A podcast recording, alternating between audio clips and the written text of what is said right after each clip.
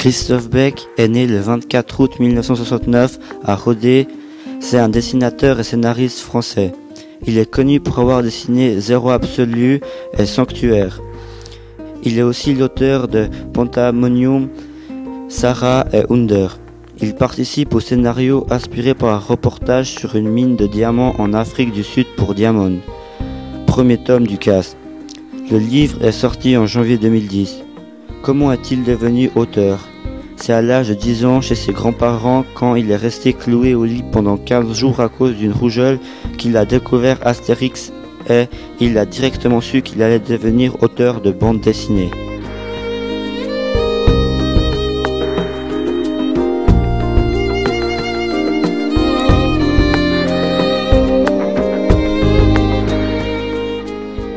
Je vais vous présenter un livre que j'ai choisi et qui se nomme Diamant de la collection Le Casse. Deux hommes sont envoyés pour travailler dans une mine de diamants et voler un trésor. Un en tant que mineur et l'autre comme expert comptable. Ils sont en route pour Askashaya en Sibérie. En chemin, sur une route où il n'y a personne, ils croisent un ours mort au milieu du chemin. Ils sortent pour regarder et ils voient une voiture. Ils s'approchent voir qu'est-ce qu'il y a dedans et ils voient une dame morte.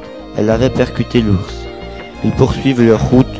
Dès leur arrivée à Askashaya, ils se séparent. Les gens ne doivent pas savoir qu'ils sont ensemble. Il fait très froid. L'expert comptable va à son rendez-vous avec son patron et l'autre va dans un bar où se trouvent les mineurs. Il demande s'il y a du travail pour lui. Il l'embauche. Il doit aller dans le bureau d'inscription. L'expert comptable loge chez une femme et une fille et l'autre dort à la mine. Il y a des dortoirs. Ils vont souvent dans un bar pour boire de la vodka. L'expert comptable est séduit par la fille qui habite là où il loge et il se passe des choses entre eux. Les deux hommes se donnent rendez-vous pour élaborer des plans et s'emparer du trésor. Ils ont arrosé un lac de 550 mètres de profondeur et 1410 mètres de profondeur maximale pour que les gens qui transportent le trésor tombent dedans et que les deux hommes viennent le chercher. Un petit moment après, les transporteurs arrivent sur le lac et là, je vous laisse découvrir la suite de l'histoire. Le livre n'est pas facile à comprendre, il ne convient donc pas à de jeunes élèves. Malgré cela, l'histoire est superbe.